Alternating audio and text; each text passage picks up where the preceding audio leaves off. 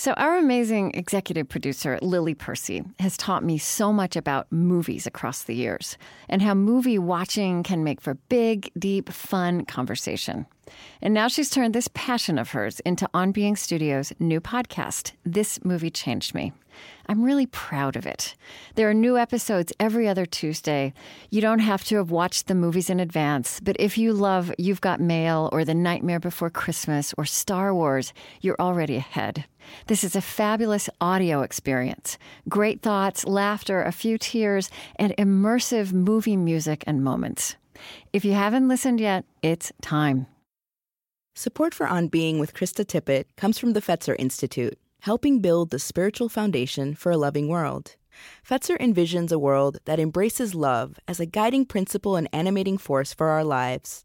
A powerful love that helps us live in sacred relationship with ourselves, others, and the natural world. Learn more by visiting Fetzer.org. I'm Krista Tippett, and this is On Being's Unheard Cuts. You're listening to my unedited conversation with Nathalie Joachim. Listen to our produced show with her wherever you find your podcasts, and as always, at onbeing.org. Good evening, everyone. Thank you so much for being here tonight. My name is Kate Nordstrum, and I'm the curator and the producer of the St. Paul Chamber Orchestra's Liquid Music series. Um, so this is our first time partnering with On Being, and we are really, really thrilled to have this conversation tonight with one of our artists, Nathalie Joachim. Um, it's the first of two conversations we'll have this season. The second is with Teju Cole on May 30th. So if you haven't signed up for that, I hope you come back. Um, Teju is a, a writer and a photographer incredible, incredible artist who will be doing some work with us at the Walker Art Center.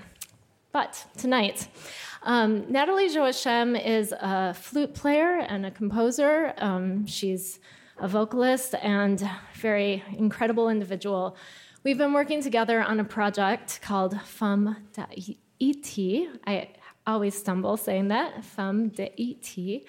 Um, this project is a very personal one of Nathalie's. Um, we've been the, the St. Paul Chamber Orchestra and Liquid Music have invested in her for the past year as our art, artist in virtual residence. So she's been building up a body of work. Um, she's been researching this, this project, sharing her research, and sharing the development of this work with our audience. So now we're really happy to have her live, not virtual, tonight to share um, about this project with you and also about her life as an artist.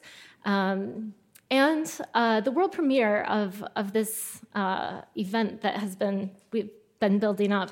Uh, the world premiere is in March, March 14th at Amsterdam Bar & Hall. So it all culminates in a couple months.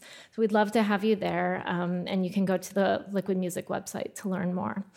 So, um, a few pieces of housekeeping. Uh, we want to make sure that your cell phones are off, um, or at least that the um, sound is off. So, if you want to tweet something or, t- or take a picture tonight without sound, that's okay, um, but no sound. And then also on the sound front, please make sure that you're not getting up to get food in the middle of this because we are um, recording for potential broadcast. And also, this is going. This is on Facebook Live, I believe, tonight, right now. Um, but recorded for future broadcast consideration. Uh, I want to thank the Minneapolis Residence, Downtown Hotel. Let me start over. Residence, Minneapolis Hotel, yes, at the depot as our hotel sponsor, and thank Lifewater as a sponsor for Liquid Music, as well as Agra Culture, who provided our food back and back. I think that's it. Um, thank you to On Being Lily Percy, too. And now we're going to start with some music from Nathalie. Um, she will per, uh, perform for about 10 minutes before the conversation gets underway. So please help me in welcoming Nathalie Joachim.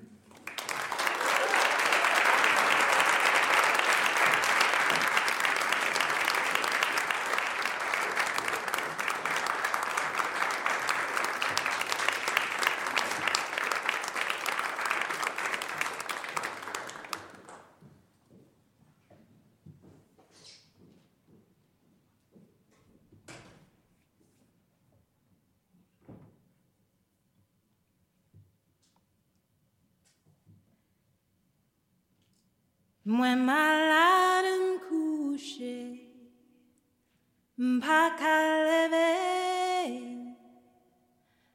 pas mon pas mon isito, bon Dieu qu'elle me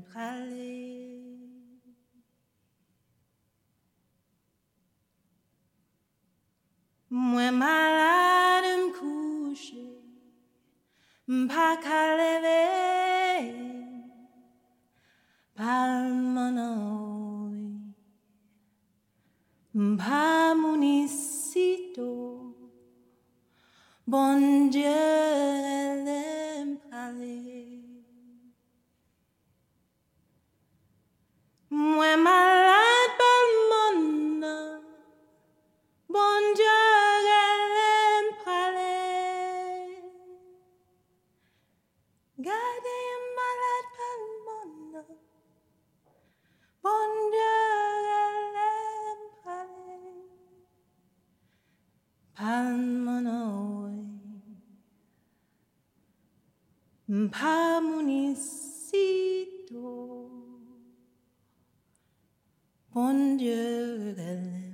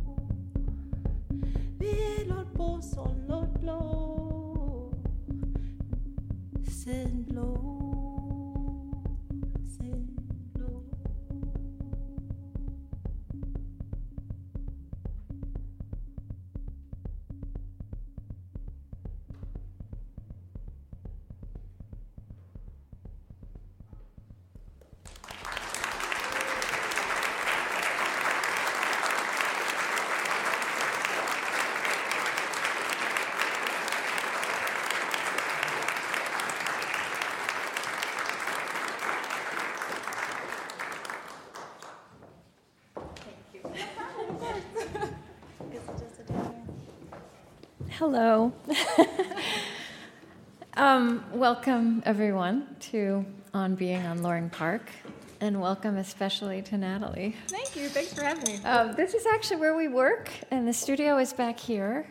And we don't do this very often anymore because um, we're growing, but this we actually moved all the desks downstairs for this tonight. So normally there are workspaces here and a big table where we eat lunch.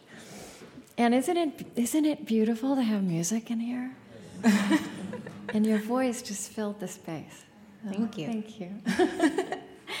um, yeah, I think we'll just start. Um, thank you to Kate. Thank you to the SPCO and Liquid Music. We've just we love this partnership. We're so excited. And as I said, we we we realized that we can't move the desks out all the time anymore because we actually have to get work done. this was what this was worth it. okay, good. yeah. So, welcome to Minnesota. I looked at your Thank Twitter you. feed today. I Oh. think, and you, you were looking at the weather report, kind of disbelievingly. It was, uh, I had to refresh a couple times to make sure. I was like, surely there is a malfunction with this negative number. But you see how hardy we are. Yeah, yes, I know. I'm actually glad to see the room filled because the New Yorker in me is like, uh, I don't go out in this weather normally. Yeah. And certainly the Haitian in me is like, Yeah. not. Well, I would like to start um, where I always start my conversations. Mm-hmm. And I, I wonder how you would talk about um, the spiritual or religious background of your childhood, however, however you would you would describe that? Sure. Um, it's an interesting question, I think, for me. Um, I today I don't really uh, consider myself a religious person, though I do consider myself a very spiritual person. Mm-hmm. Um, growing up was interesting. My dad actually uh, went to seminary school for he a very long time. Yeah, uh, before meeting my mom. Was he Catholic? Yes. Okay. And um, so I almost didn't exist as a result of religion. Because of religion. Um, but I guess the, the human side of him got got the better of him eventually. Um, that or my mom was, I guess, that irresistible. But um, yeah, so religion was an interesting thing growing up for us. It was we went to church um, when we were very young, um, and you know. I don't know. I think that once we came in, as we started to get older and started questioning it, my parents were not, they didn't force it on us. It was sort of like, we were like, mm, I don't know. I don't know if I want to go to church anymore. And so um, it's interesting in that, you know, I did go to Catholic school. I should mention that, very young. Um, but yeah, I think, you know, once um, that sort of wore off or we started to get curious about other things, we were sort of allowed to um, think about it otherwise. But uh, certainly, both of my parents really have always instilled a sense of spirituality in us. Um, and I don't, I guess, think highly of myself enough to think that I know how all of this world is controlled, right? So to me, there, I, I do believe in some sort of higher being that's guiding us and that has brought us all here today. And um, and I don't know, there are too many too many beautiful things that happen in this world for for me to think that I guess that we're all responsible for them. Um, so I do uh, think about that, and certainly this project has got brought me back to thinking a lot about um, spirituality in a very different way than I thought of it in my childhood. From being in Haiti. Um, I mean, you know, I also wonder if music, it, it sounds, I mean, music I know is part of Haitian culture. It sounds like it's woven throughout the experience of being with family for you. Um, and I wonder if you would even maybe not think of it that way, but if music mm, would be something you would talk about as part of the spiritual element of your childhood, of your of your life. Yeah, I mean, you know,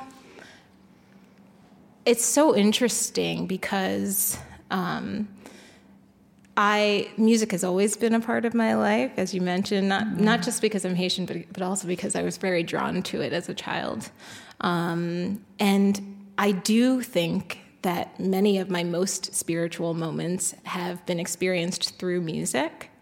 Um, in that it moves you in a way that you oftentimes can't explain. And I think I find that to be a spiritual experience myself. Um, and I definitely, you know, so many of the songs that I've been including in this project really uh, do connect back to spirituality. Um, in that many of them, like the one that we just heard, uh, it's called Lamizè Pa Dous, is really a song that came over to Haiti from Africa. It was really it's a it's a very old song. The rendition that I sort of fell in love when it, it in love with is one by a woman named Toto Bissainthe, who um, is sort of one of my muses for this project. Um, and I I love the spirit of it, and I, I can't possibly sing that song and not feel like I'm having um, a, a spiritual experience. So it's still so, I, I do very much connect music to spirituality in my own life. You know, one of the things you've talked about is um, that this part of Africa where the Haitian people, where slaves were brought in the 16th century, um, uh, that one of the traditions there is is Yanvalou, and this was new to me. Um, and I don't know if, if your muse, um, but you, you've made this striking statement that you said Yanvalou music is to Haiti as the Negro spiritual is to America. This this certainly is. New information. Yeah, and, and I think, you know, again, I think partly why I wanted to start with that song is because it's so iconically Haitian, but um, really that the message of that song works in very much the same way as the Negro spiritual, um, in that at face value, the words themselves are quite innocent. Um, but as we know, so many spirituals were sung in cotton fields as a way of spreading messages and um, as a way of um, letting people know that there was going to be a way to lift themselves out of misery. Uh, Lamizè pa dous actually transla- translates to misery is not sweet. And um, it was a way of simply stating that I'm not well at this moment and I'm in this place, but I'm not of this place. And I plan to find life elsewhere. Um, and that to me is such a song of revolution uh, and really is one of the pres- predecessors to the Haitian Revolution and a song, one of many songs that I think did empower and help uh, sort of covert messages be spread amongst slaves. Now, you are known, um, you are you're a flautist, you play the flute. And I just wanted, you know, you, you said that your first instrument was piano and that you were terrible at it. Very bad. I'm not sure I believe that. Still that. very bad. My first and only instrument was the flute, and I was really terrible at it. but you and you said that you fell in love with the flute, and maybe you're going to play the flute for us a little later, are you? Um, tell so tell me about that love affair. Like, what did what do you love about the flute? I'd like to hear it in your how you would describe it. Yeah, I mean, you know, honestly, to me, it is of the instruments, it is the closest to the human voice. I find. Um, I really feel like the way that we create sound, the way that we get our instruments to sound, is you know extremely natural and comes. It has so much to do with your breath and your body, um, in a way that ha- is very different than I think other woodwind instruments are certainly, and and also you know other instruments where you're not really using your breath and articulation in that way. So to me, I think I was fascinated because I was like, you can use your breath to do what? You can you can get you can get this instrument to to do what? And it's no wonder that it's one of the oldest instruments around. People have been making flutes since they Right. have figured out how to make anything. So um, I think that that's no wonder to me because to me it's an extension of my body. It's an extension of my voice. It's such a it's very just connected to my physicality in a way that feels quite natural. So when I first heard the sound of the flute, it was easy to be drawn to. I think probably in retrospect because using my voice was something that I was so used to and like found so much joy and love in growing up as a child. And so it was not a far leap, I guess. It was kind of an extension of that, of, of your voice. I mean, I think that for me, it was the way that you think about phrasing and the way that you um, think about approaching a piece of music. To me, when I sit and look at a piece, I have to think so clearly. Like, how would I sing this? How would I sing this? And then that translates very easily to my instrument. And maybe that's not unique to flutist. I'm sure that there are lots of um, of musicians who sort of think, you know, if you're playing a trans- transcription of a Schubert song or something, I don't know. Like you're you're often thinking like how or like the many millions of opera arrangements that there are out there.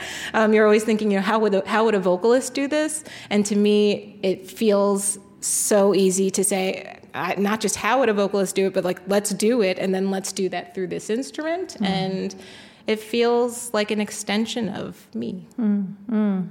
You you you were um, you were interviewed. Um, someone asked you, "What is your least favorite thing about the flute?" And you said, "When people see me with a cellist or bassist and ask, aren't you glad you play the flute?" It's true. it happens on the New York City subway quite often. it does. but yeah, I mean, that's it's also just like in a way, it's like I'm very glad I play the flute for so many more reasons than that it's small and can. That it's easy to move around. Right. so So here we are. We're speaking in St. Paul, and um, you you're part of this liquid music project series.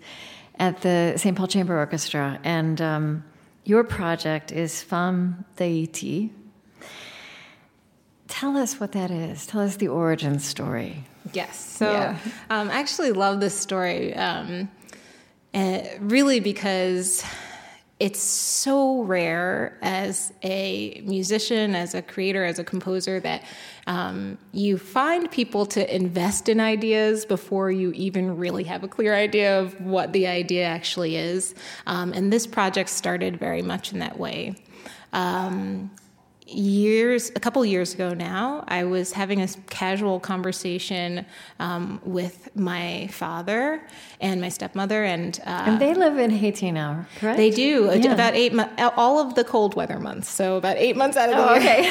they're down there. Um, they managed to swing through in the fall and sort of late spring and early summer but um, yeah they spend they live predominantly down there um, most of the year. But we were having a, ca- a casual conversation um, about music in Haiti. And, uh, you know, I was thinking about it. And when people think of Haitian music, often, uh, like for me, what comes to mind when I think of like what's popular, artists that are popular, there are tons of like basically Haitian compa music is like a very big thing there. So um, there are all these bands of like 10 dudes, 12 dudes, just like groups, huge groups of men like coming together to make music.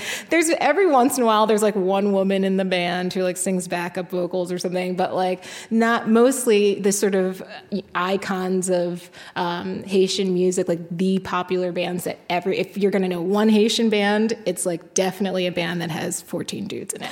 so um, and so I started thinking about that, and because it's such a distinct contrast to my actual experience of music in Haiti, um, which you know we mentioned my grandmother. She, you know, we sang songs often together. Um, and I mean, just the way the way music is woven into the everyday. Exactly right. So it's it's a really it's really a big challenge to walk through the countryside of Haiti and not hear women's voices. That's really what you hear. You hear women's voices like working, cleaning their houses, doing their laundry, walking with kids, cooking. Like that's and to me that was my my growing up too. You know, like even my I have such funny memories of my mom just like blasting Haitian music on Sunday when she'd be cleaning the house, and that was just that was just what was going to be happening was that there was going to be like singing throughout the house. So. Um, it was interesting to me that there were so few female voices represented in popular Haitian music. Um, and that piqued my interest, of course. That also is not really unique to Haiti, obviously. But once we kind of got into the conversation, my parents and I, it dawned on them because I was like, well, who are some female artists? I can think of one. How many can you guys think of? And they could really only think of about a dozen or so women in the past century, which is like very, very few. If you think of American music history, that would be astonishing. and who would we pick if we could only pick 12? So, um, so that was odd to me. Um, and of course, intrigued me because I'm like, well, if there are so few, then there must be something very special about this few, right? And so I started to look into them and I found some very beautiful music. And I also found these incredible stories of um, women who really use their voices as a tool, for the most part, for social activism, whether or not they themselves identified as social activis- activists. But um, they, that really was what it boiled down to. So many of them wanted to use their voices to help lift the people of Haiti up, to help empower the, the people of Haiti to really fight for themselves and create a life that is better for them every single day. And so, for that to be the through thread, I was like, well, if there's only going to be about a dozen of them, it's pretty. That's a pretty solid. Was like- that true? Were there just a dozen of them? there, there really are. So now, so I've now spent the past like year and a half, almost two years, really doing this research, and there are maybe closer to like 20 or so, but there's definitely fewer than 30. So, and that's digging deep and like going everywhere. We can talk a little bit about the challenges of researching something. Yeah, you, what, you, you wrote a, a, diary, which was interesting. Yes. Travel journal. Yeah. so, so, so there's the phenomenon of women singing all the time everywhere, mm-hmm. and then there's this very small number of women who are known to be artists or who've made music a career. Right. Okay.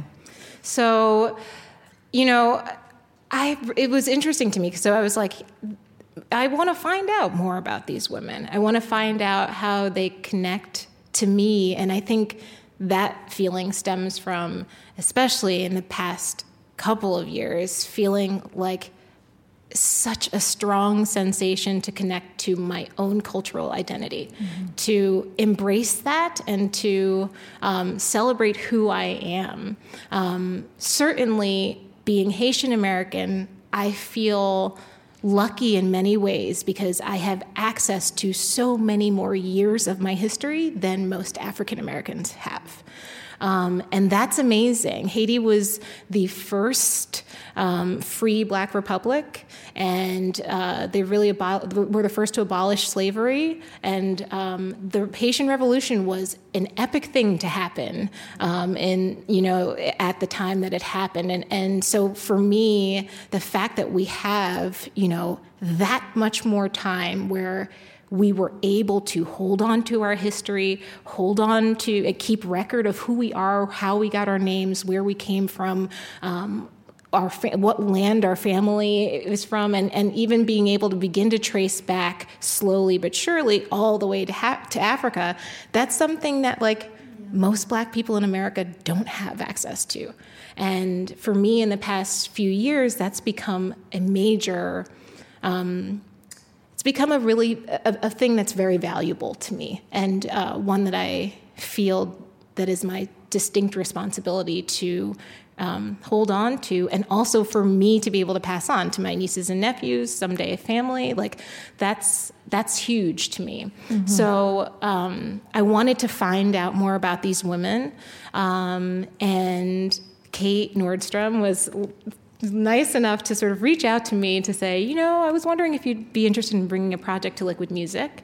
And uh, in my most studious way, I sent her an email back that had all of my like very all of my most polished um, projects up front. And I was like, well, I could bring you this, this, this, or that.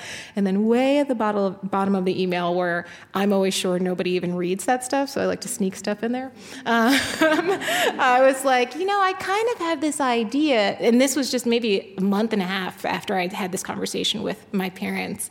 Um, I have this idea, and it's not really a thing, and I don't even know what I would do with it, but it seems like it could be really interesting to start to dig into this a little bit more. Mm-hmm. Um, and lo and behold, that was the project that she latched onto, which is amazing. And, um, you know, just to go back to my previous statement, I think it's very rare that you run into a commissioner or a presenter um, or an institution that is willing to sort of take that risk with you because for all we knew, I could have found nothing the whole project could have been a dud. I could have been just like had a few songs and not really much more to say.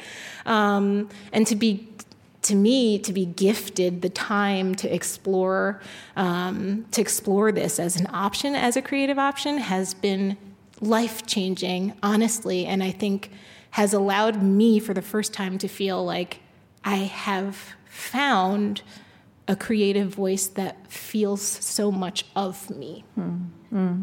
And this has been kind of the last year, the last yeah, a little more than a year, A little more yeah. than a year, mm-hmm. and it's been a tumultuous year in the life of the world. Yes. That's true. I, I, mean, I think we need to name this. I mean, it's been a tumultuous week, let alone a It's year. been a tumultuous week. yeah.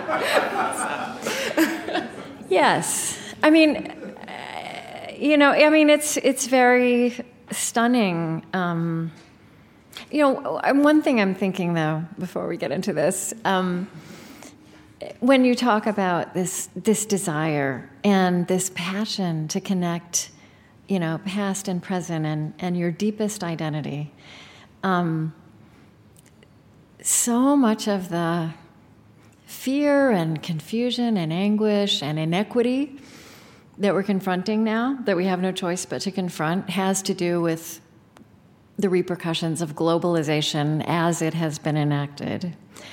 But I think one of the most interesting, kind of a real paradox of globalization, too, is it's bringing us back to our particular identities. It's not doing away with that. I, very you know, much this, this quest you've been on Yeah. is also a quest of our time. I think that that's true, and and you know, to me, we are all doing a, each other a service in holding on to that uh, right now, especially because the real challenge here is that we have so many people who just don't understand each other and therefore are scared of one another because we don't understand our, each other's histories. We don't embrace each other's histories as a human history, and I think that that's a really um, that's a really big challenge to work through collectively. Um, as a global community, um, and certainly as American citizens, I think it's it's high time that we start looking at that. And, and I do think that each of us doing our part to really hold on to who we are and share who we are is a very, oh, could potentially be a wonderful bridge to bringing us all closer together. Yeah, here, here's something you wrote just to kind of set the scene of this moment in which you've inhabited as you were undertaking this investigation. I mean, this was the fall of 2016, I think you wrote. Um, as an artist, you sometimes forget that the forces of the world may from time to time bring your ability to create to a grinding halt. Because our creative work is so deeply tied to our inner work, it is easy to forget that the part of you that is human will need to find its way, in spite of the part of you that is a workhorse. this happened to me this past fall. Yeah. Um, gosh. Well, fall 2016 was a very interesting one. Um, and I had just embarked on my liquid music residency. Um, and it hit me hard. The last election hit me very hard because I think. Um, And the Hurricane Matthew At the same time. was right. Was that in October? It was in October, and, And then the then the election, election, was in, right. in November. So, um, you know, my gosh. So my my father lives back in Haiti, and let's start with the hurricane. Um, he, my dad is a wonderful, wonderful person. I have to say, through my lifetime, he has put us through many, many a challenge of like days upon which we have no, or hours upon which we have no idea where he is or what might have happened to him. He used to work right next to uh, the Twin Towers, and so he and he was at work for 9/11. So there were like this stretch of time where where is he? That later there was maybe the next summer. Pretty soon thereafter, 9 11, there was a huge blackout in New York, and nobody could figure out where my dad was for many hours. And there he was like, Oh, no, it's fine. I just had to walk across the bridge again. It was fine. Um, and then he w- was in Haiti again for the earthquake. Um, Right, sorry, just- earthquake, yeah. Well, we passed the Oh, earthquake. and then- and then the hurricane. That's Right. There's so many. He's he's a trouble. He's he's a wonderful guy, but he has made my heart stop many times in this lifetime. And so, um, you know. I just, especially having been there so many times since the earthquake happened, um, and that was in 2010. Um, Haiti is, you know, it's it's a challenge. There's a lot. There's so much that still need. You'd be shocked because if that happened in America, that the state of things were still, it's as if the earthquake, in, at least in Port-au-Prince, in many places, it's like the earthquake just happened yesterday, and so many people have had to just get by, um, really by helping one another. And so to hear about the hurricane broke my heart because you know I think in America we get we are we don't actually always value the resources that are available to us here mm-hmm. in America. We have a lot of work to do, but if you are homeless or hungry or need support in any way, there is actually an infrastructure to some extent that can help you. It doesn't always help you, but it's there at least. And thinking about Haiti, especially like my family's tiny, small farming village, which genuinely does not even show up on Google Maps. It's like a little blip that doesn't even exist. um, it's hard to think about how, you know, it's, it's really those communities that have to come together to, to rebuild and help themselves. And so this hurricane had just happened and I, it was weighing on me that I needed to do something to help because I know that there's always this global force. It's like, yes, of course, this, this natural disaster has happened. We're going to take care of these people. And then the help, when you go to these places, it just hasn't translated into actual help for real people. So I was mulling over, I'm like, I got to get started working on this project, but I also feel so torn because I really want to just help these people. Um, I want to help my home community, if anybody, you know, because I, in, and when I finally got in touch with my dad to find out that he had taken in dozens of people into our own home to bring them to our house because they had nowhere else to go. And we're the sort of we're sort of the only ones around in the community who have a home that's big enough, who have space, who have enough food. We have more than enough to share. Um, and so to relieve him of that burden, to hear in his voice himself how much it hurt him because he wanted to do so much more than he could. So I started to sort of get my wheels spinning on how I could make a, an, a direct impact. Um, then at the same time, like a few weeks later, essentially, the election happened, which really just gutted me.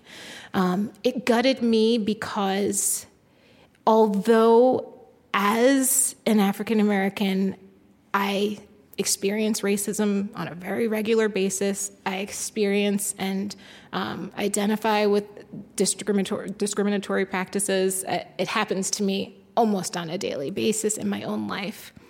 Um, and to know that so many people supported someone who is, in my opinion, just so against my existence, my personal existence here, let alone my family, my friends, my colleagues, it hurt me very badly.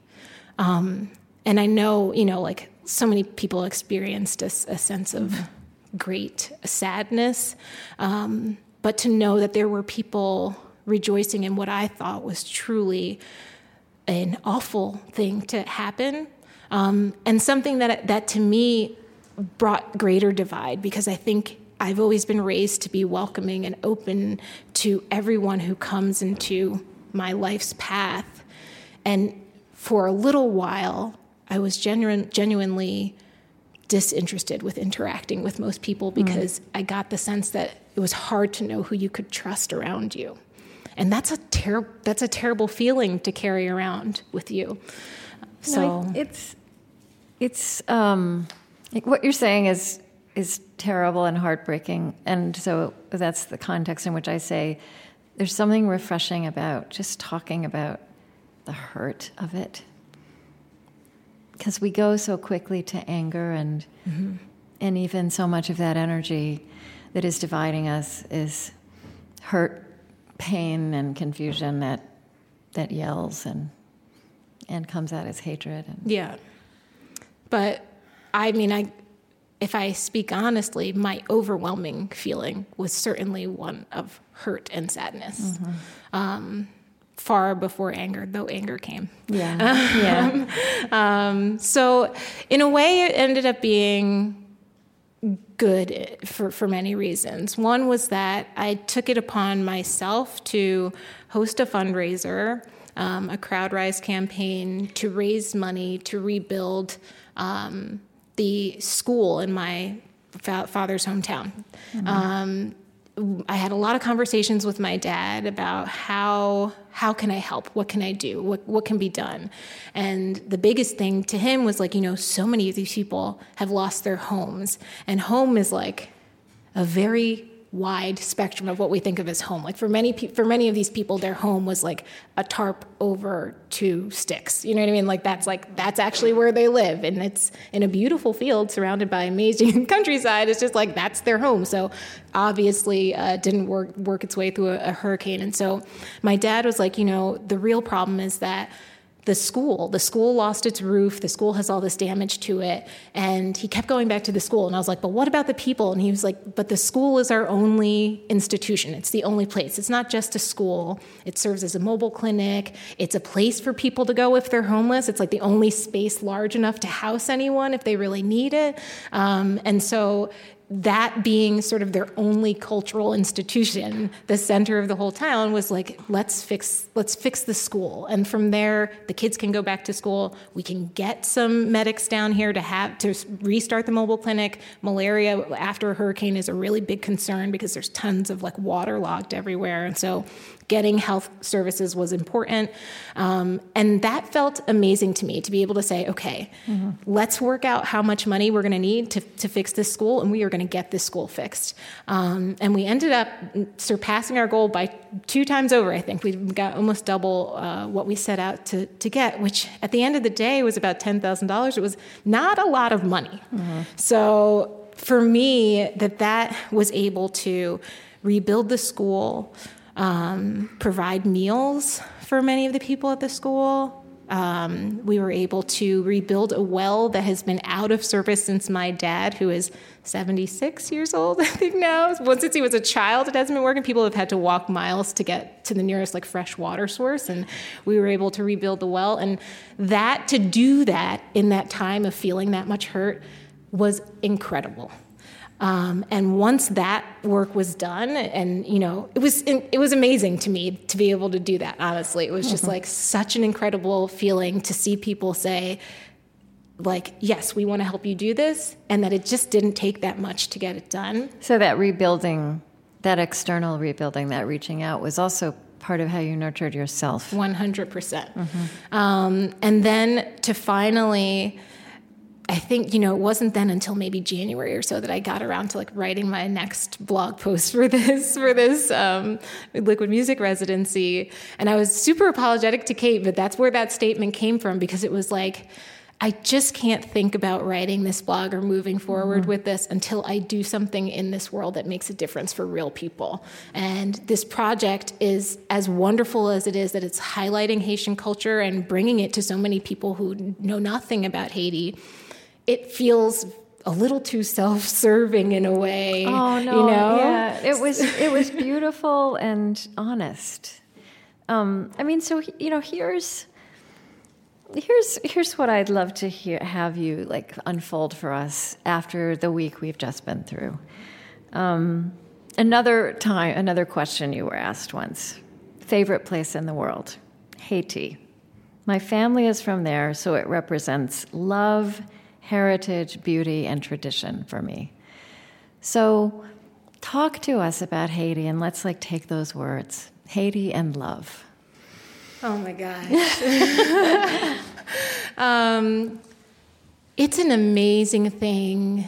It's an amazing thing to be from a place with people who have so little and are so willing to give you everything.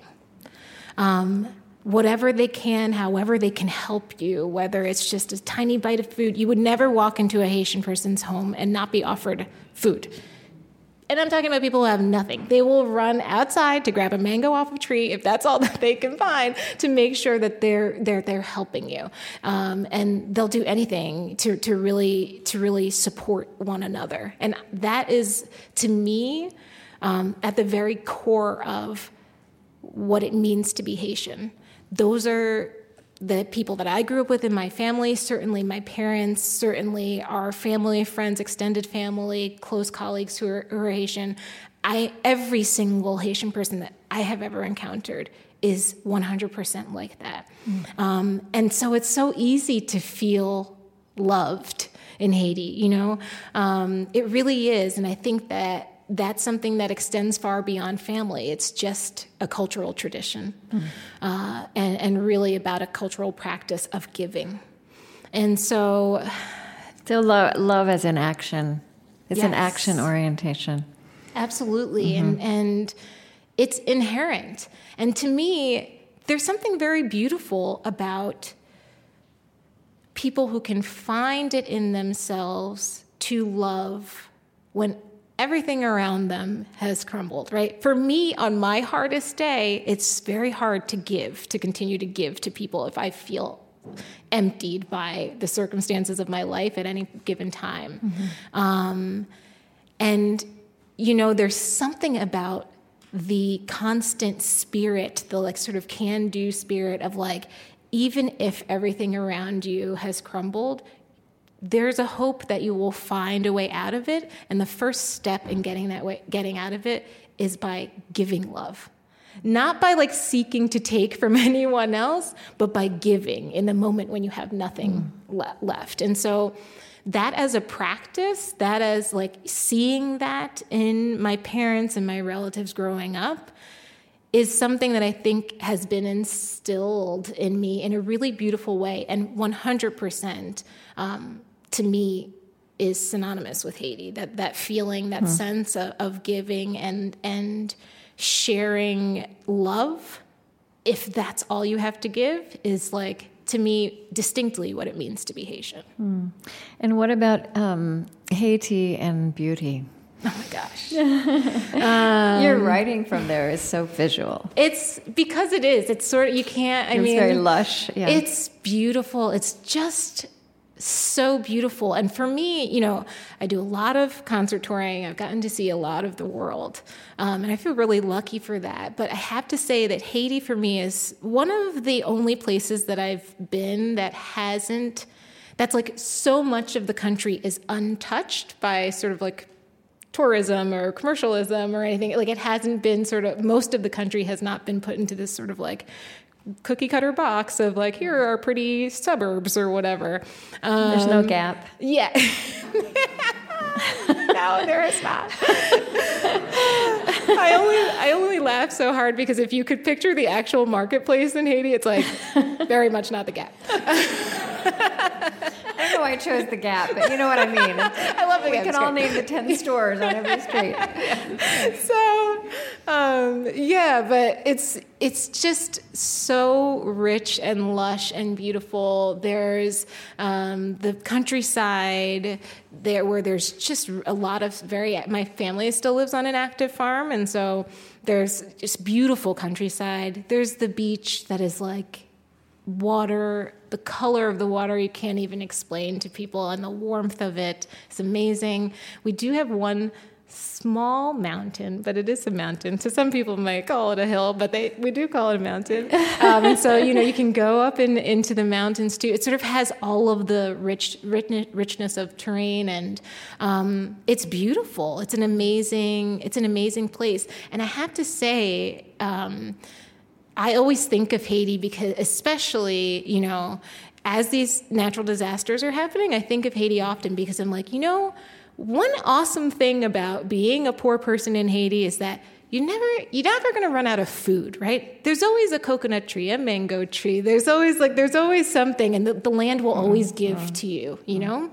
um, and that's an amazing thing. It's also terrifying when there are just like hurricanes happening left and right because it means that a lot of that natural landscape gets destroyed. And that's when you get into a real situation of like hunger or, or really worrying about people surviving in those circumstances. But i do think it's also a beautiful to, thing to think about the fact that for so for hundreds of years the land in haiti has continued to give back to us. It hasn't left us behind. And so many of these songs actually like stem back to voodoo heritage, heritage and culture where um, you know there's voodoo spells but there's also this like beautiful side of like storytelling and um, thinking of spirituality and that you're worshiping and being grateful for the sun and the moon and the stars and the earth because I really think that in Haiti, it gives. It's constantly giving to you. It's something that has never left Haitian people behind. And so it's a beautiful place full of in- incredible resources. And I. I myself have a beautiful home. I have a beautiful family home in Haiti, so you're all welcome to come. My dad himself, if he were here, would invite you for sure. it sounds like he would. um, so I wanted to ask you about and the other two words in this, you know, the the way you described your love for Haiti was heritage and tradition. You just mentioned voodoo, and I, I just want to say I was thinking, getting ready to speak with you about a conversation I had a few years ago with Patrick Bellegarde Smith, who is a scholar. I mean, he's Haitian American and also a scholar. Like we might be related. My Are- my really? Well, I think mom's a- side of the family is Bellegarde. Bellegarde? Yeah. I know so- it's small place. Well, and he became a, a scholar of, of voodoo. Um, and, you know, that was when I learned that, uh, I mean, that voodoo is about so much, and it's, in fact, not about this image of crazy sh- shamans sticking dolls into pins, that that actually came from a movie in, I think it was 1932. What? Um, with Bela Lugosi playing a voodoo chief, and the, the movie was called White Zombie. And, you know, at that point, the U.S. Army was occupying Haiti, right, to control the popular uprising. Mm-hmm. And so, this idea of, you know, voodoo and Haiti are kind of synonymous in the American imagination from this ridiculous source. Mm-hmm. Yeah. And so, I, but so, so I'd be curious about this project you've undertaken. Um, and you know, we didn't ever, you know, speaking about this moment, I mean, there's tumult around race and otherness, there's tumult around women. Um, I think a lot about, um, there's this young um, African American, actually, minister who's a, one of our fellows named Jen Bailey, who likes to point out that the language of apocalypse in the Bible is actually the meaning of that word apocalypse is an uncovering, which is also a way to talk about what we're in the middle of here. Certainly. Yeah, that we can't, things we can't not see anymore. Um, but some people are on a terrible blunt end of all that. Many people. Um, so I digress. Um, but I'm curious, like I'm living in this moment, being an artist, being a woman, being African American, Haitian, um, and, and then going back there now and exploring music and women and this country. Like, how, what have you learned about your heritage and tradition, perhaps that you didn't know before or that you know more vividly now? Um, a lot. um, I think that has been. There's been some beautiful music to come out of this, but to me, more than anything, the the research aspect of this has been such an incredible learning process for me. Um, to really understand, to go back to the beginning of history of Haiti. How did how did we get there? How did we become this place? And who are we? Is uh, it's been an incredible moment of discovery for me, um, learning about. Um, the music attached to voodoo, and that um, you know, I, I recently was able to meet with and interview uh, one of the women who's featured in my project. Her name is Carole Demesmin. She was telling me a little bit about the drumming patterns. These drumming patterns in voodoo music are very well studied, all passed down as in, an in an oral tradition. And these all come back from like 6,000 years ago Yes, in exactly. what we now think of as Benin. Exactly right. Yeah. So it's that's amazing to me that this is really a, a musical practice that's been around for a very long time, and teaching myself the different rhythms of like if it's this if it's this tempo and this pattern, that means it's this kind of song or it's about this kind of this is what you would use to set the scene for this type of story. And um, to me, I had I had no idea. I always knew that those were that to me, to my ear, that signified Haitian music, but I never even thought of it as a cultural practice that's been around for so so long. Um, so that has been one really amazing, um, you know, pe- point of discovery for me as a musician, certainly, um, but also just to learn a little bit about, um, to learn a lot more about the dictatorship that my parents uh, left. You know, they were living in Haiti and immigrated to the United States in the 70s um, when it was a very challenging time. I think for the country, it was a, a very rough time because essentially anyone who was a doctor, a lawyer, a teacher, an, an intellect of any kind who could empower poor people or uneducated people um, were being executed left and right. That was a reality of like, and so there you have this very sad time where there's this like mass exodus of some of the most sort of uh, educated people of the country for fear of their own lives, really. Um, and learning more about that dynamic, uh, that dictatorship, understanding what it did to poor people, and understanding that a lot of this music that I've uncovered was a threat in that way. Mm. Um, Haiti has two national languages Haitian Creole and French. Um, and most people in the countryside um, speak Haitian Creole. The more, the more educated you are, the more the, the more likely, likely you were to have learned French. And in many ways, at that time, through the 70s, through time, really that was used as a tool to keep the uneducated uneducated, to speak in French. And if they couldn't read it, and if, oh well. And if they couldn't understand it, oh well. And so many of these women going back and singing songs in Creole um, using these me- these songs that were used as a way to have slaves share their messages, right. messages that are still very relevant today. Certainly, they were 30 years ago. Certainly, they were 100 years ago, and so um, that they were giving power back to the, back to people in that way. And I think I never really knew, I never really understood that much about. Um, the real like lineage or history in a, in a linear way i think mm-hmm. of haiti it's also the type of thing where i think similar to the great migration you find in america you find that there's a certain there's a generation of african americans who don't talk about what used to be, right? Who have like this memory of slavery, a memory of Jim Crow, a memory of segregation, and they just don't talk about it. I know so many African Americans who are like, I don't know, my grandmother just like literally will never talk to me. I think that's that often thing. true of the first generation after trauma. It was also true of that first generation of Jews after the Holocaust. Exactly right. Yeah. And so the same thing is, I think, true of so many Haitians who left the country at the same time that my parents did, where they talk to you about it, you know, sort of vaguely, but they never tell you all of the history. And mm-hmm. so for me to be able to just really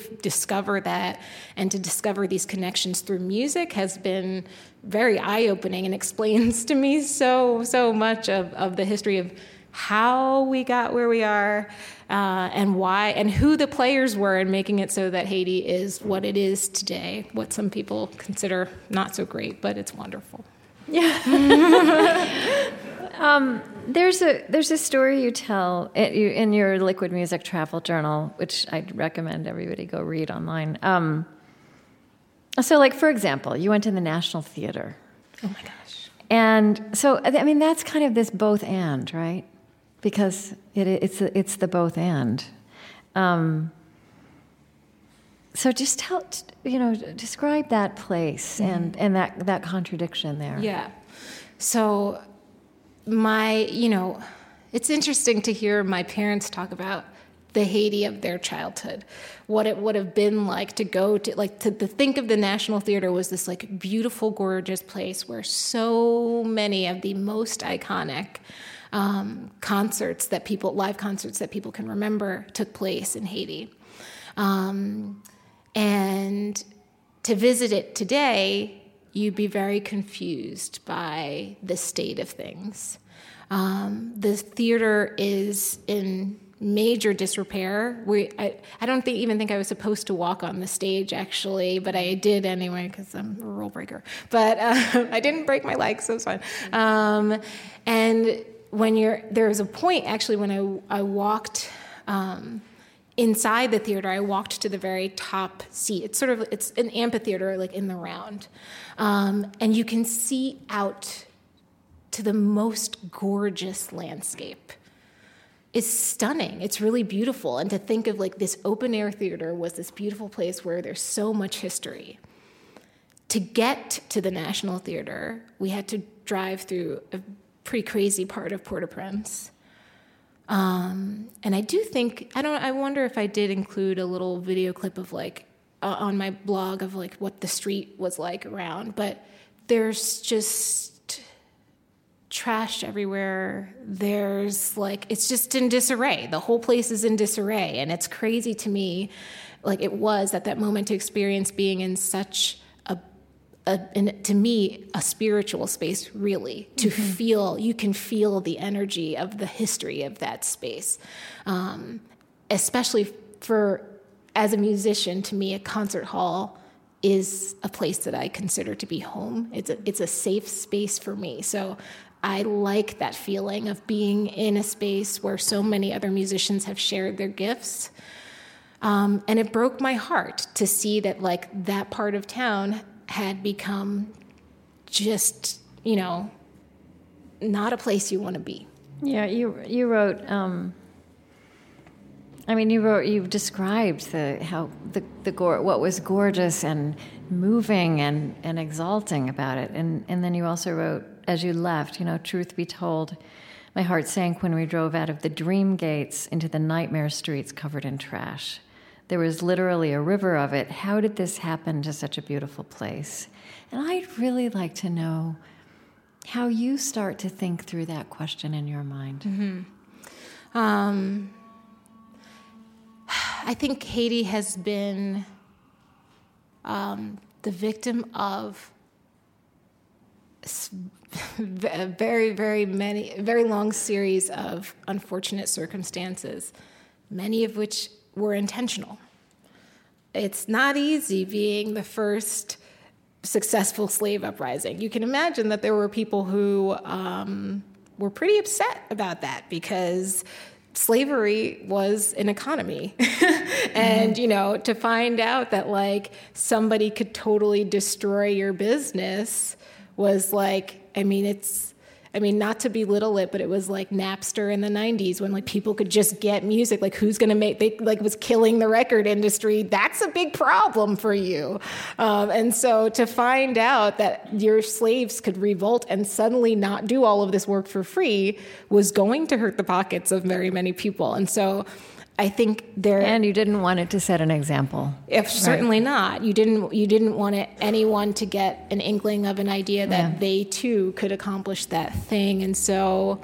Um, I think that some circumstances have been unfortunate, natural disasters. That's the luck of the draw of where we are, where we landed on the on the map, you know. But I think certainly in terms of politics and economics, much of that was deliberate much of that had to do, unfortunately, with the United States sort of in- interjecting themselves. And, um, you know, even though slavery was gone, I think the effects of colonialism are still very strong everywhere, even right here. And so, um, you know, it does hurt my heart to see a river of trash and think, how did we get to this place?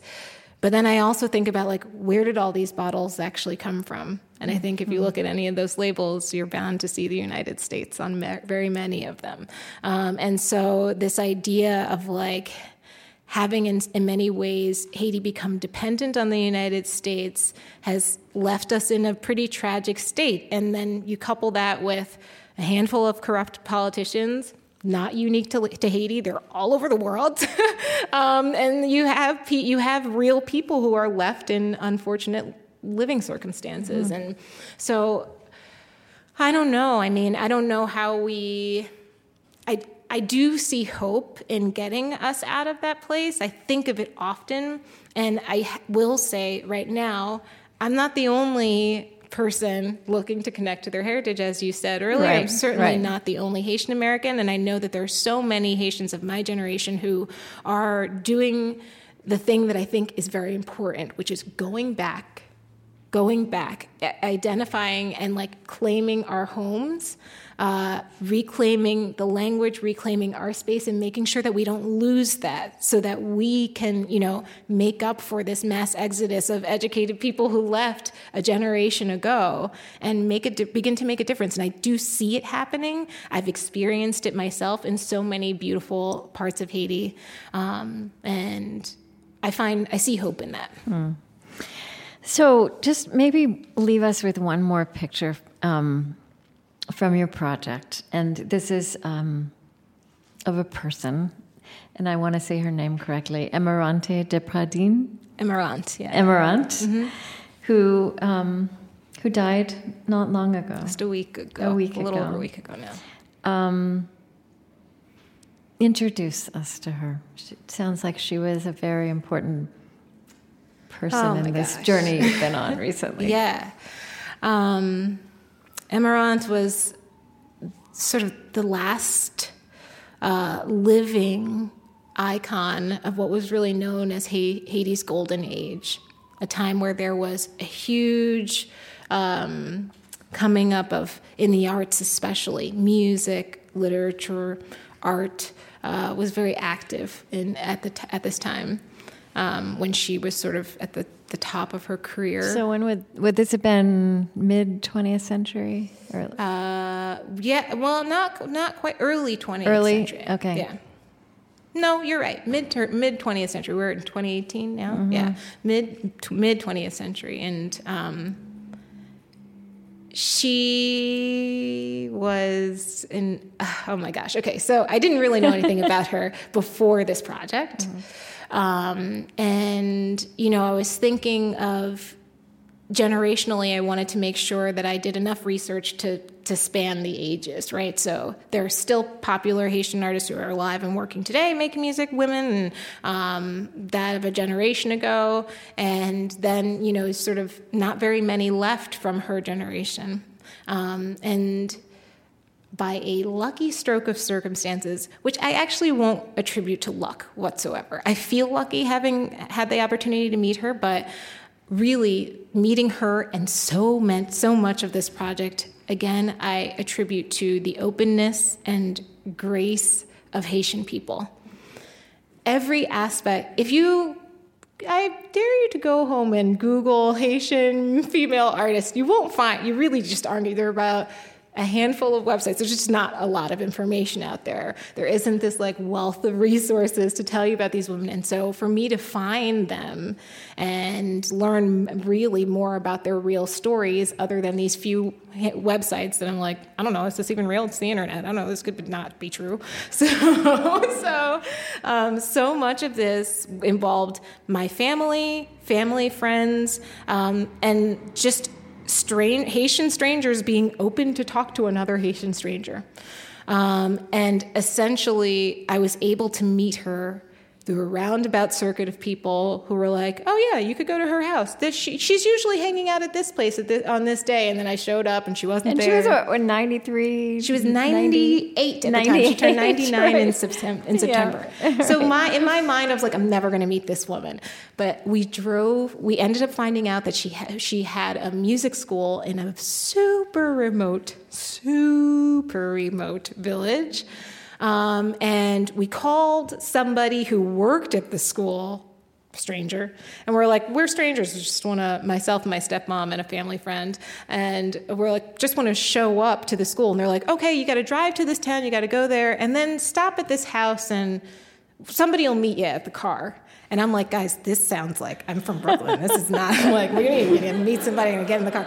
So so end up um, doing that a young girl gets into the car and she's like okay now you got to go around here blah blah takes us down these like un, totally unmarked dirt roads and we walk into this building and there she is.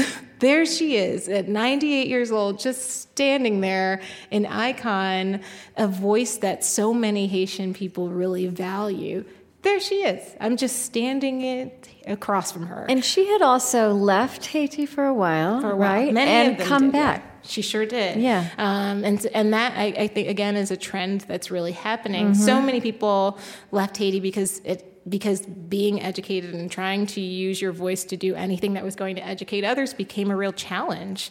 Um, of safety, and so she came to the United States, um, and she was a, da- a dancer actually for a long time and uh, ended up marrying her husband and uh, who I thought I think taught at Columbia uh, or maybe yeah he did for a very long time. And so um, and then she eventually went made her way back because she felt like it was her duty really to to take everything that she had learned in her life and go back and just give back to Haiti. Um, that's why my that's why my parents have gone back. That's why I hope to go back. I think like people want to reinvest in, in, in the people.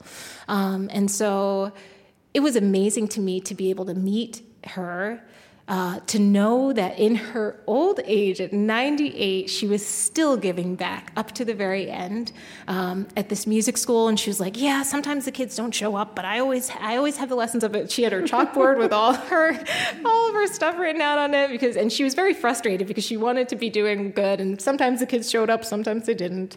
Um, but you know, and I'm, and I'm sad that I never got to go back and, and help her at that school because I would have loved to work with her at the school, but what oh my gosh. So on last saturday was when she passed away and i got the message about her passing and like fell to the floor in my kitchen and felt a real sense of loss. Um, because she was such an amazing spirit. To hear her talk about her life to hear her talk about her connection to music to hear her talk about her deep belief and pride in the people of Haiti. To hear her advice to me as a young woman trying to sort of make my way in the arts, um, to receive support and love from her in that moment was a gift that I will forever be grateful for. And to have a recorded conversation with this woman who was totally of sound mind. Like she, we talked for hours, and it was amazing. Um, and she really had a, a wonderful memory, also uh, of, uh, and a fantastic way of storytelling. But that I have that as a gift, that I can go back and listen to that is like amazing, and that I can share that. Like my hope is to be because to me, I'm like this. this conversation should be in a museum. I was talking to my dad last night because I was like, that was probably the last convert like right, interview. Right. that might have been the last interview she ever did. That was at the end of july and here we are and she just, she just passed away. So it wasn't that long ago. It's such a gift. It's such a gift to me. Um, and i feel so so lucky to have known her and to have met her. And i know that every woman and family member of a, of a woman connected to this project that I have met the women in my family included, um, they were influenced by her spirit, really. That she was somebody who really resonated so strongly with the people of Haiti, and she had an impact on so many lives. And um, so it, it feels wonderful. You know, I've been thinking about since last Saturday the best way to um, honor her. Obviously, I was already including some of her music in the project, but I'm thinking of a, of a, strong way to be able to honor her, not only at this show here in March, but um, certainly to honor her legacy going forward, because I think that I was given a great gift in being able to meet her. Well, I feel like we've been given a gift in meeting you and meeting her through you. Thank you. Um, I just ask you one more question, and then I, I think we get to hear some more of your music. Yeah. Um, just, we've been talking around this the whole time, but you know, you think about right now, you know, what, um, and actually think in generational time, which is what you're doing, mm-hmm. which I think is what we all have to do. Um, you know, what, what makes you despair and, and what gives you hope? What makes me despair, I think, is in this is complicated answer, I think, or complicated question for me, but I think at the end of the night, um, when I go to bed, what makes me worried about the future is something that I know is very important to both of my parents. Um, and that's a lack of education or a desire for people to restrict access to education, to me, is the biggest assault on any um, society, really. I think to make sure that our children are educated, to make sure that the next generation is smarter and stronger than we are, and to make sure that we all spend every day continuing to learn about the world, about one another, um, is of critical importance um, for the future of this planet. And so small attacks and big attacks on education is a thing that makes me despair. What's the other side? What gives you hope? Hope. I was in such despair for a moment. um, what gives me hope? Um, I think what gives me great hope is the continued um, connection to love and loving one another. I think that our ability to love, to really go back to the beginning of this conversation, is something that is truly innate in all of us. I think we are all born with the ability to love one another and to receive love is one of the biggest gifts, I think. More better than any, it's a better feeling to me than anything else. Um, and that people are interested in continuing to learn to love one another.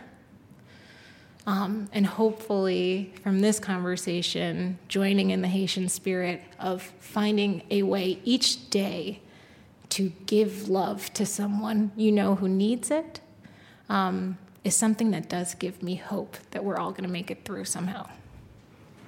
Thank you. Thank you.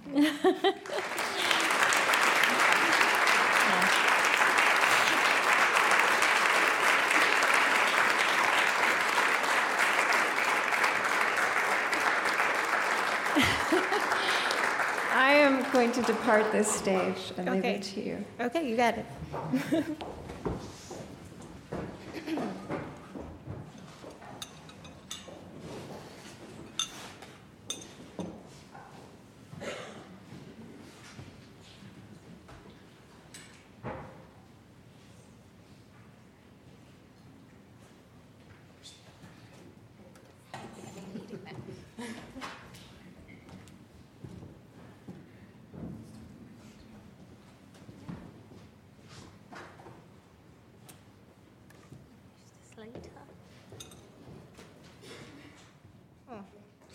I'm a little taller than I was the sound check.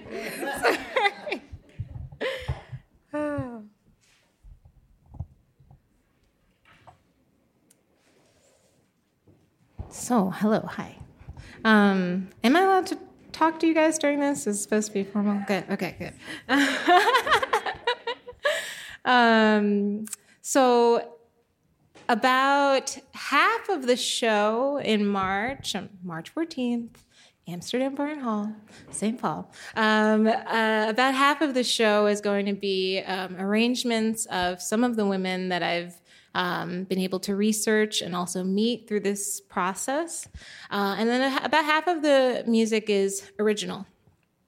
Um, when I oh gosh. Okay so um, my grandmother actually passed away a couple of years ago and um, in the last few years of her life i really wanted to be able to record and capture her voice mostly as a gift to myself as a way of remembering her and I don't know. There's something amazing about. I know people who do that to sort of like save voice messages from people and stuff. You just want to be able to hear someone's voice later. So I made these recordings, and um, I wanted to be able to incorporate her voice into this project because she's, of course, one of the most important Haitian women to me. Um, and in July, when I was in Haiti, I had the great pleasure of um, recording my hometown um, girls' choir and they have managed to make their way into this project as well. So um, most of the original music actually now in- incorporates the voices of. Um, real women and soon to be women in Haiti. And that feels very special to me because it goes back to the sort of, uh, his, the, for me, the historical impetus for really wanting to dive into this project. Um, this first song that I'm going to um, perform for you is one that's named after my grandmother, Madame Bellegarde, and um, it does incorporate her voice. It's a song that she used to sing sort of casually every once in a while.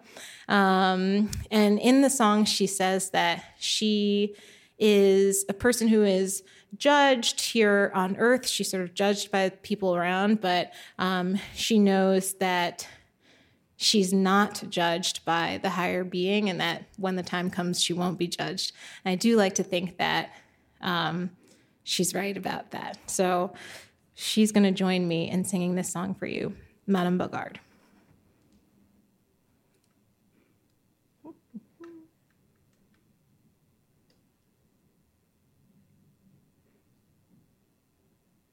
Madame Bellegarde condamnée, Willy condamné.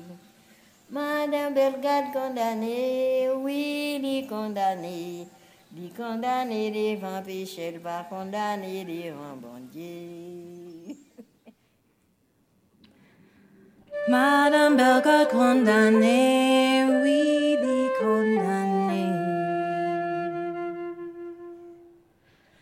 Madame Bellegarde condamnée, oui, condamnée. Ni condamné devant péché, ni pas condamné devant bon Dieu.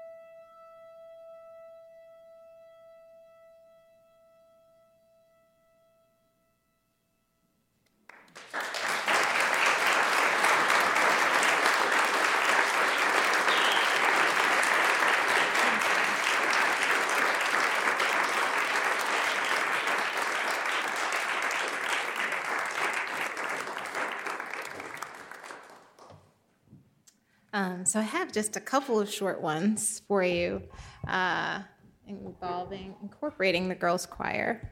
Moving this a little closer to me. Um, so what was amazing to me about finding the girls' choir um, was that I don't think I knew how much of an impact they would have on this project. I was able to attend a rehearsal and then their performance, which was a Sunday church service. Um, much of Haiti is Roman Catholic, and so it's a, a Catholic church service. And for me, as a classical musician, when I think of church music, I think of something very formal. I think of you know, an organ or a keyboard and um, Latin and all those different parts of a mass that you think of. And of course, there is not an organ or piano probably anywhere in Dantan Haiti. so when I arrived at the church service to find that the accompaniment for um, the choir was actually a drummer, a lone drummer.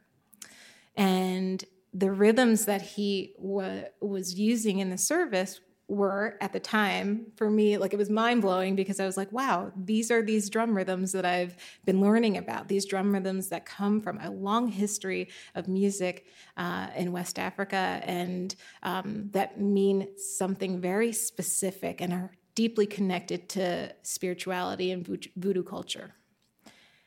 To have that um, that sense of spirituality connected in such a unique way in a space, a spiritual space that was meant for something very different and for a very different God, um, was incredible to me at the time. Uh, it also made for like a very fun church experience that I, I'm regretful that I hadn't really experienced up to that point, but. Um, something about that was special that here we were in a church worshiping a very different God, but that these people, my people here in my hometown, um, where my where my father grew up, can't separate themselves from our history. And that this piece of Africa has come so far, and I don't think is going anywhere. Um, and so I wanted to use a lot of that uh, in these pieces coming up. So what you hear is um, my sort of experimenting with some of the recordings, uh, including the drummer and the girls' choir. Uh, so it's sort of a little suite of three pieces.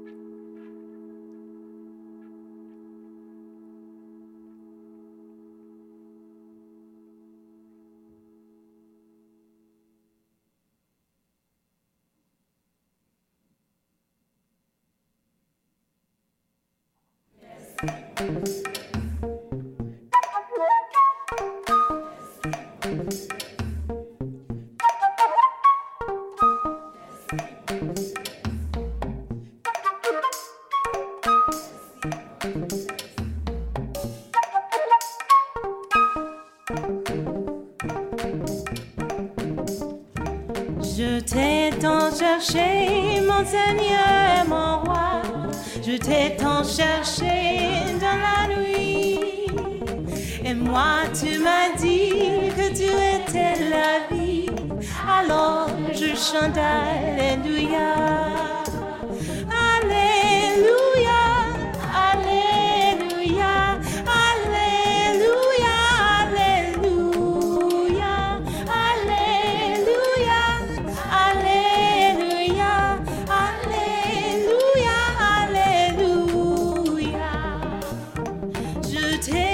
Xexê.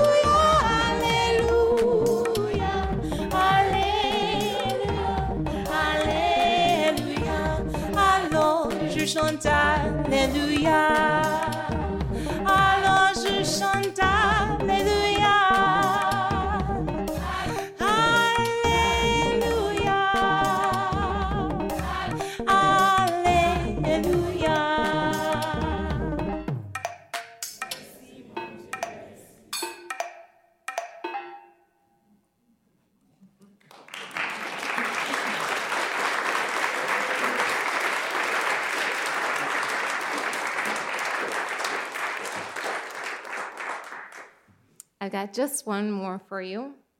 Uh, and I actually like to end on it because the title of this one is called Resevwa Li.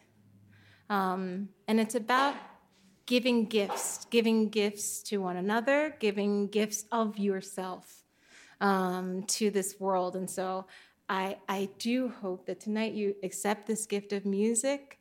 Um, and I thank you all so, so much for being with me this evening.